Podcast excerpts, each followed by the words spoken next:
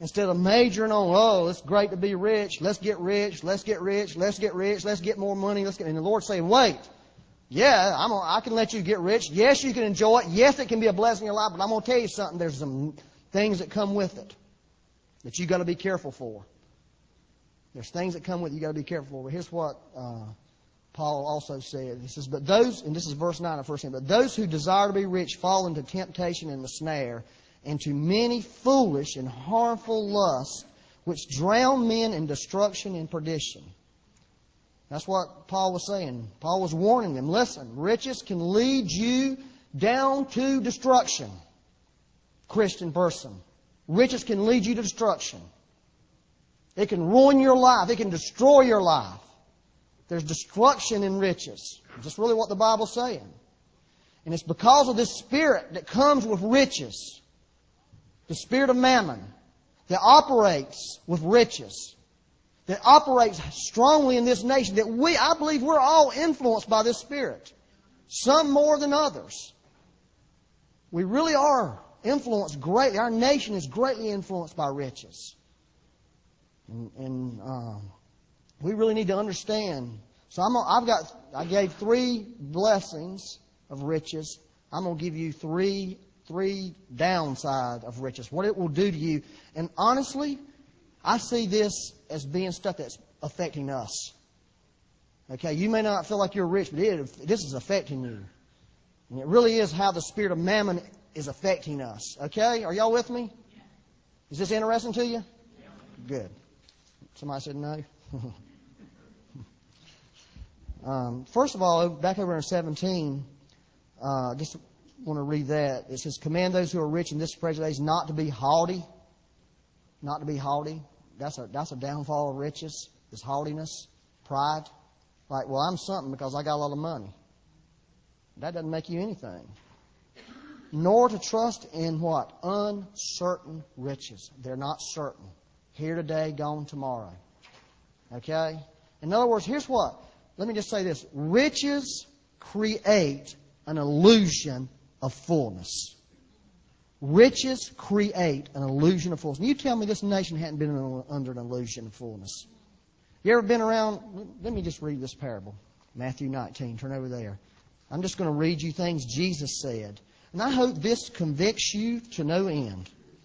Lord, I ask you to convict the fire of people in this room about what you said. This is what Jesus said, okay, about riches. I hope the Lord gets all over you about your finances this morning.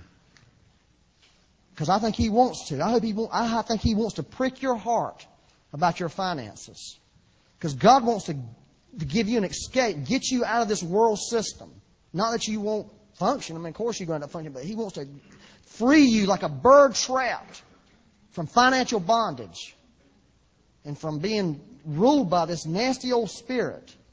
But for uh, Matthew 19, verse 16 um, through 24, everybody knows this. This is the, the parable about the rich young ruler. Let me read it to you. This is real interesting. Now, behold, one came and said to him, Good teacher, what good thing shall I do that I may have eternal life? So he said to him, Why do you call me good? No one is good but one, that is God. But if you want to enter into, into life, keep the commandments. He said to him, Which ones? Jesus said, You shall not murder, you shall not commit adultery, you shall not steal, you shall not bear false witness. Honor your father and mother, and you shall love your neighbor as yourself. The young man said to him, All these things I have kept from my youth. What do I still lack? That's, that's an important question right there. And Jesus said to him, If you want to be perfect, go and sell what you have and give to the poor, and you will have treasure in heaven, and come and follow me. But when the young man heard that saying, he went away sorrowful, for he had great possessions. Then Jesus said to his disciples, Assuredly I say to you, it is hard, listen to this, it is hard for a rich man to enter the kingdom of heaven. It's hard. That's what Jesus was saying. It's hard. Everybody say, it's hard. And again, I say to you, it is easier for a camel to go through the eye of a needle than for a rich man to enter the kingdom of God. He reemphasized that. It's hard, it's difficult for a rich man, and this is why. Is because a rich person has an illusion of fullness on them. You know, in America, we have an illusion. We've had this illusion that we're safe. We've had this illusion that we can't be touched. And it's just an illusion. We found out right quick. And everybody's worried about, you know, biological warfare. We don't have that illusion right now as far as our security is. But we've had an illusion about finance. That's what that spirit does. It puts this illusion on you. And that's why Jesus said it's hard for a rich man because you know what? Rich men, listen, let me ask you a question. When was the closest times you was ever closest to the Lord? The times when you were closest to the Lord. The times He seemed so near to you and so dear to you and you felt close to Him and His presence was wonderful. Wasn't it a time when you felt needy? Wasn't it a time when you felt like a failure? Is that true?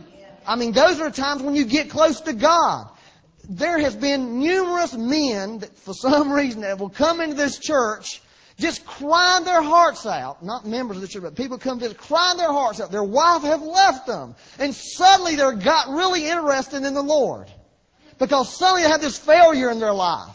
They have this need in their life, and God has become an interest in them. And Jesus was saying, rich people don't feel needy. They feel complacent. They feel full. They don't feel like they need God. And that's what that Spirit does to you. It makes you feel like you don't need Him. I've got a job. I don't have to worry about my money. Lord, I need more money. You see what I'm saying? That's why he was saying it was hard for rich people, because rich people feel they have this illusion they're full, their life's full, they don't have needs. Well, if I get sick, I got enough money to buy the best doctors. You hear? We need to feel needy. We need to feel like failures because we are. And God uses the worst time in my life, as, as far as being a failure, was the time I was closest to the Lord. It's a time when God spoke my life to me. When God really d- declared His purposes to me in a clear way. Was a time when I was an absolute failure. And when I felt like I need you, God, if you don't come through, we're not even going to have, you know, supper next Monday. That's how bad it was. And God had my attention. So if you are rich, there is an illusion that comes with it. And I will say to you, we're affected by that illusion. American Christians are affected by this illusion of fullness. Listen to this verse from Proverbs, Proverbs 18:23. It says, "The poor man uses entreaties." I love this. Put this down in your life. This Proverbs 18:23 because it will keep your heart out of so much trouble if you can live it. The poor man offers entreaties, but the rich answers roughly.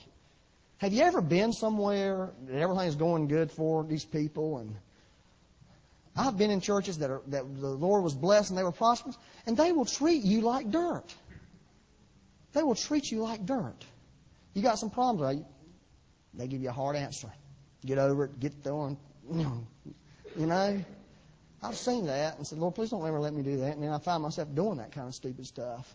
You ever been around somebody that they, they're awful to be around when they're real blessed? You ever been around people like that? Anybody? I have. I can't stand it. You know, it's because a rich man answers roughly, but a poor man answers, offers entreaty. The poor is in touch with his material needs. The poor in touch with his sense of failure. Is a lot more open to God. Whole lot more open. That's why Jesus said, Blessed are the poor, for yours is the kingdom of God. He didn't say that about the rich. Blessed are rich. He didn't say, well, you be careful, you rich, because you feel full and you feel complacent. American America on a whole, okay, I'm talking about our nation on a whole, we feel full and we've, we've gotten complacent. And it took some dramatic action to wake us up to realize, wait a minute. You mean our economy is so fragile that there, I mean, I don't know what their latest estimates was. Last week it was a half a million people they think have lost their jobs since September 11th. You know, our, our world is that fragile. You know? See, we need, that's what I'm saying. We need to wake up and realize we're being influenced by a spirit from hell that keeps us on a track financially. And the ultimate end of that is you can't buy, you can't sell, you can't trade. That is the ultimate end of that unless you take this thing from the devil. That's where he wants to lead you. And right now, what he wants to do is control you.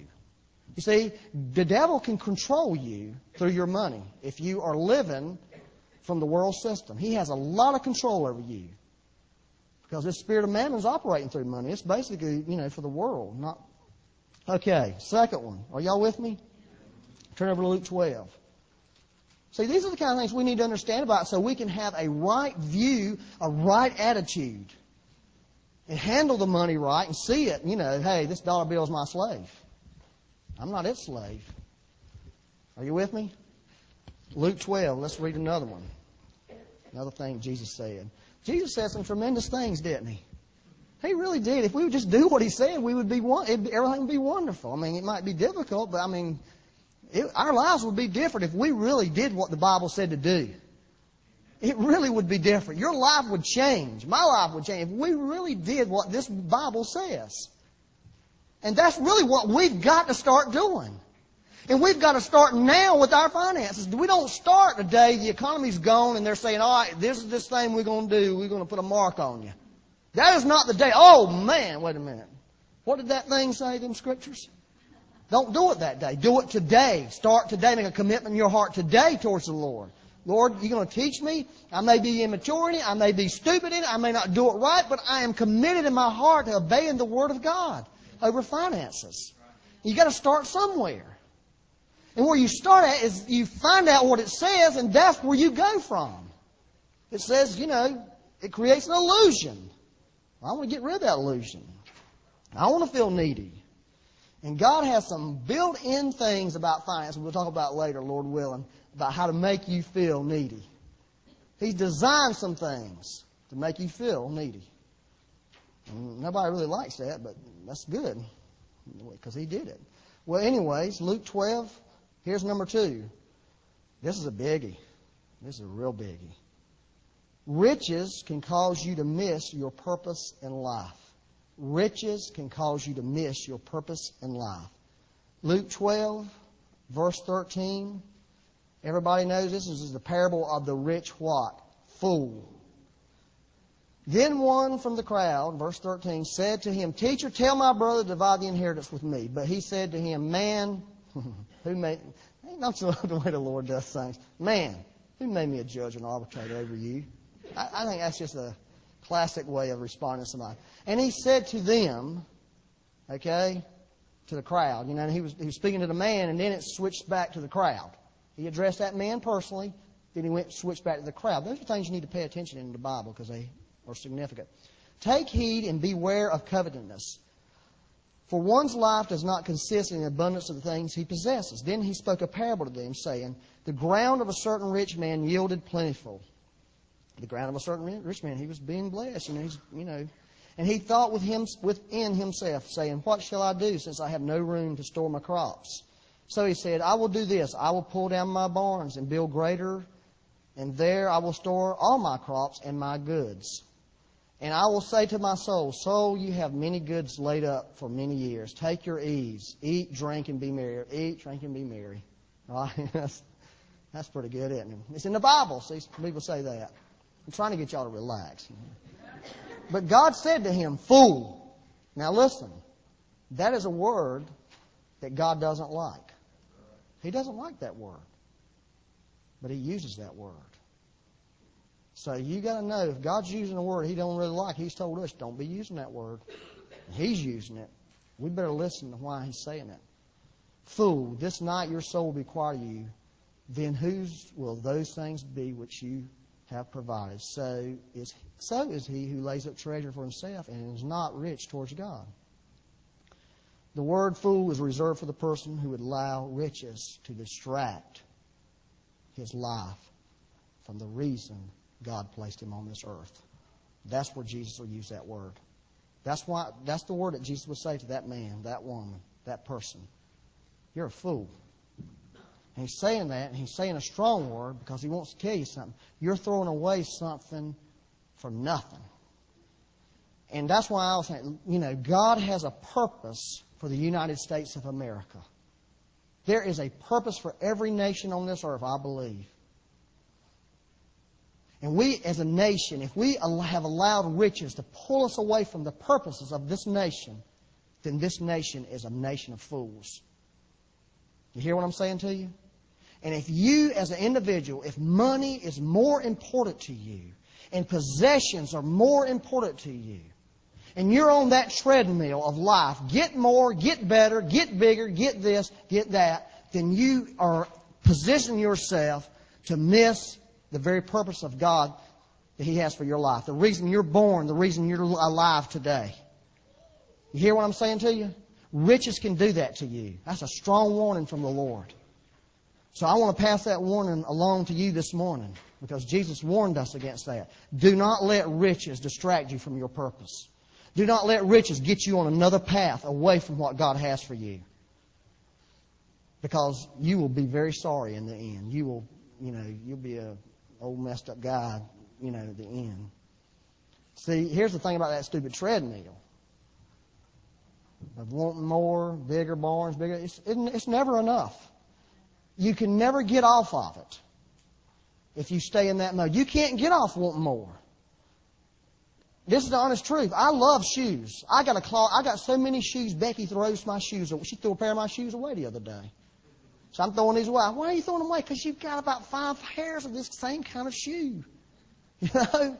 And see, I'm thinking I need some more shoes. And she's throwing away my shoes. Now, that's a little thing, but I love shoes. You know, so I keep my shoes.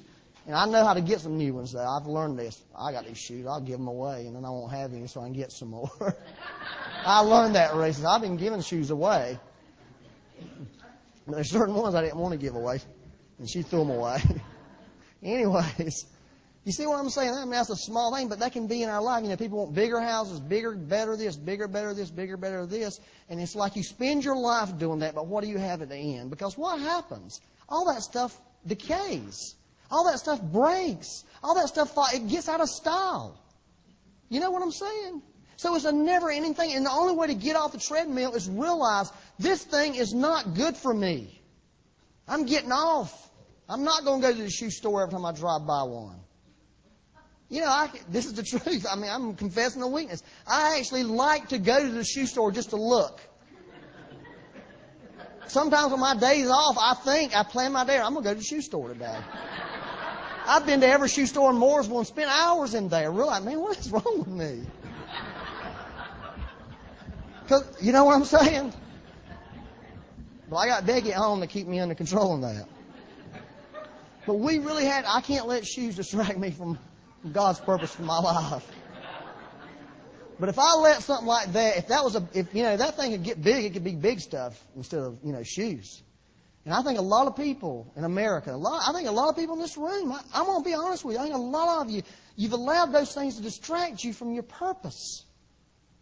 You know, you've allowed the world system to distract you. You're caught in a treadmill of something, working and trying to do better and make more and have this and have that. And, and it's not going to work out for you. They could close the company down. You know, you could go out of business. You could lose it all. You hear me? It can distract you. Make your purpose, make God your number one thing in your life, not that. And God has promised us, there's certain promises that He will take care of certain things in our life. There's promises in the Bible that we can stand on and live on. But don't make your career your number one thing. That you, Jesus would say to you, if your career is leading you away from His purpose, then you're making a very foolish mistake. Now I'm telling you the truth. I'm telling you the truth this morning. Hear me if that's what you're doing. Hear me and repent. Hear me and cry out to God and say, I'm in a mess here, God. Because I've done this. I've done this and I'm in the wrong. I'm in error. Please deliver me from this mess I've gotten myself into. Ask Him to help you. He'll help you. He's not, you know, He's not going to be mad about it. You know? He could be mad about lots of things, but He's not mad about that. Number three. Let's read this one. This is powerful. And let's just turn over to Luke 16. And this will be the last one. Then we'll be ending. Number three, riches can dull you to the needs of those around you. Riches can dull you to the needs of those around you. Luke 16, verse 19. This is another wonderful thing that the Lord Himself said. The rich man and Lazarus, remember that? I mean, these are old stories in the Bible. We've read them, we've thought about them for years. We just never thought about the money part of it, the richest part of it. I hadn't really until I really got into this and really started looking at it and thought, man, you really do have some things to say. It says, There was a certain rich man who was clothed in purple and fine linen and fared sumptuously every day. But there was a certain beggar named Lazarus, full of sores, who was laid at his gate. Notice one thing that catches your eye if you really think about it. That rich man was nameless. I mean, the Bible didn't even take the moment to put that guy's name in there. Now that's telling you something, because you know this is eternal here. But old Lazarus, he got his name in the Bible. Poor guy, laying out there, dogs licking on him. Poor as Joe's turkey. I mean, just can't even make you know make it. You know, old dogs licking him, coming up and licking him. He's in the Bible. When we get to heaven, they'll be going, hey, that's the Lazarus that was laid out there, dogs licking on him. Look how great he is, how glorious he is. Old rich guy, he ain't even going to be there. Who cares who he is? I mean, basically what the Bible's saying, big deal he was rich. You know, because he was rich didn't impress God. You know, that's really what it's saying. But there was a certain beggar named Lazarus, full of sores, who was laid at his gate. So somebody every day carried old sore, you know, guy ate it with, you know, bugs and stuff.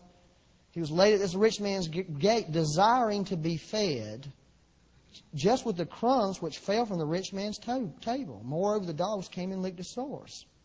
Then it goes on, the beggar died, you know, Lazarus died, the rich man died. The rich man just flat went to hell. You know, that's where he went. Lazarus wound up going to heaven, and being with the Lord. That's where he's at right now this morning. In fact, if Lazarus was sitting here this morning, he'd be cheering what I'm saying on, saying, Yeah, he's right. I know. I sit there and watch some old rich people. But here's the thing about rich people. Okay? You get rich, you get a lot. It really does make you insensitive to other people. The tightest people in the world are rich people. The most generous people that I have ever met by far, and now there's some, there's exceptions to all this, okay? Because I know some rich people that are very generous. Okay? But I know some poor people that will give you the shirt off their back. They will give you their last dime. They will give you their last meal. Because it doesn't mean anything to them. Because they know they're in a mess. But I know so many people who've got stuff that your heart is callous. You are you have gotten callous to the people around you that really are in real need. They're in real need. And you have turned your head the other way because oh I can't do this, I can't give this, I can't you know, I just can't do it because if I do that I'm not going to have enough to pay for this, I'm not going to have to pay for that and and you know what? That is really wrong in the Lord's eyes. Because here's this guy living sumptuously, this guy, all he wanted was crumbs. Just throw me the scraps. That's all I want. I'm not even asking for your T-bone.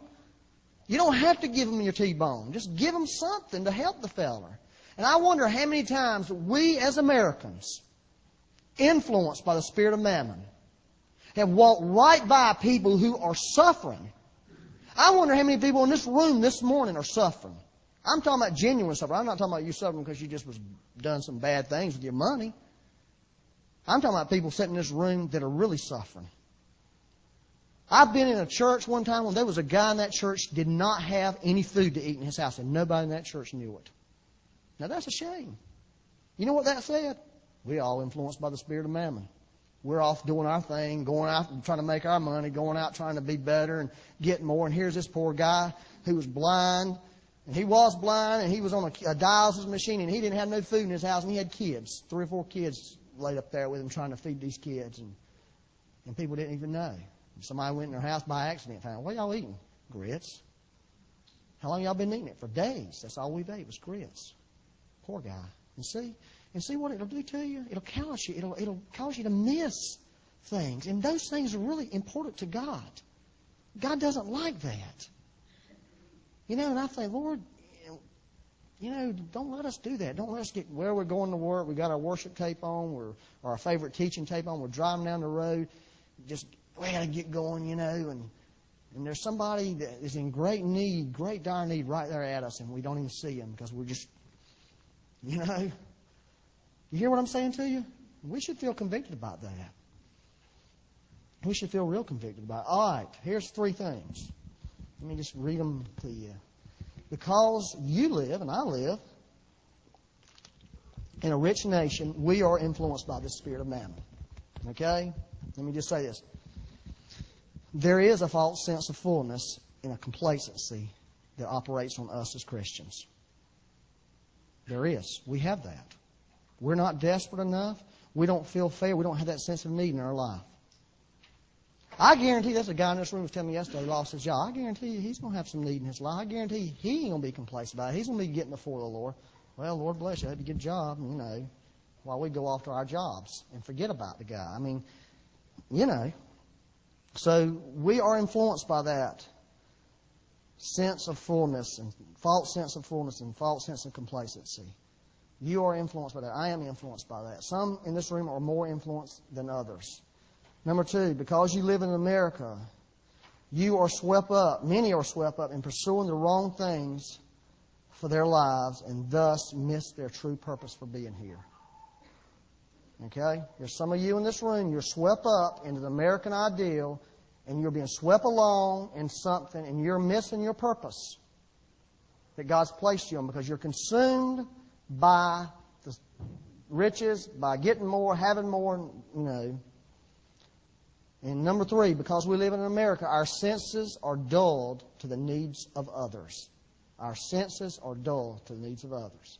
Now, I think the Lord wants to address those things this morning.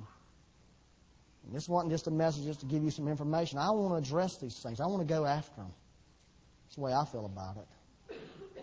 You know. So I want to ask you a question. This is, if you feel like any three of those are yours, if that's you, I'm a big I'm a big believer in altar calls because I believe there's a sense of contact that we need to make in people's lives to sort of like close the deal. You know what I'm saying to you? I like to close the deal. If you've got that in your life, this morning God wants to help you. You hear what I'm saying to you? God wants to help you. But just to sit here and hear a mess about, yeah, I agree with that. Yep, yep, yep. Oh, let me get in the car and go home and keep doing what you've been doing. That ain't what we're talking about doing. We don't want to be like men who hear the word and wake, go away and forget. Like what the scripture says, you look it in the mirror and then you walk away. What did I look like? I'm not as pretty as I thought I was. I look in the mirror like, God, I'm looking bad these days, Lord. Didn't know I look that bad. I don't even hardly carry a comb anymore because I don't have to comb my hair as much. Because you don't have no hair, so you don't have to comb it. so, I want to ask you this morning if you feel like you're one of those people, don't be embarrassed. Have truth with God. I want you to come forward for prayer. And I want ministry team people to come up here and pray with these people that are going to come up. Come on, right now. You feel like you're being influenced by this old spirit of mammon in any, any one of those three areas. You come on up first, and I'm going to give another altar call about financials, finances. Anybody else? Some of you are lying sitting there. You're lying. You're hard-headed. You're difficult. You're you're not obeying the Lord right now. You, there's some of you. I know some of you the way you live. I know. I know some of you the way you think. Some of you really are touched by this stuff in a bigger way than you think. So I want to ask you to come up because the Lord is really interested in helping you. He's not really interested in embarrassing you and humiliating you. He's interested in your well-being. So anybody else want to come to this altar call? Any of those three areas. If you feel like you have gotten dull to the senses of others, you need to come up here. Okay? If you feel like there's people around you in need and you just don't want to hear about it and you don't want to try to help them, you need to come. If you feel like that you you're just so wrapped up in your job and your career. That's the most important thing in your life, and you spend you, you're consumed by that, and then you need to come up here because you're going to miss your purpose. You need to be consumed by the Lord, by your relationship with Him.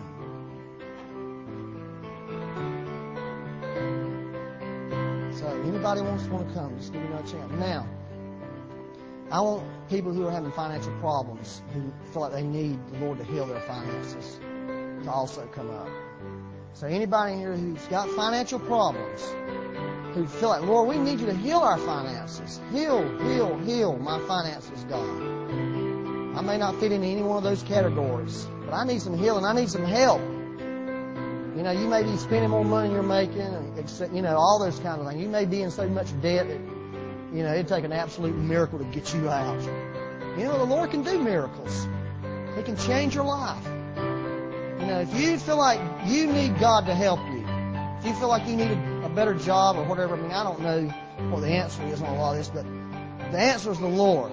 See, the Lord can take whatever your little bit is and make it into a lot. You hear what I'm saying? Your answer may not be to get more money.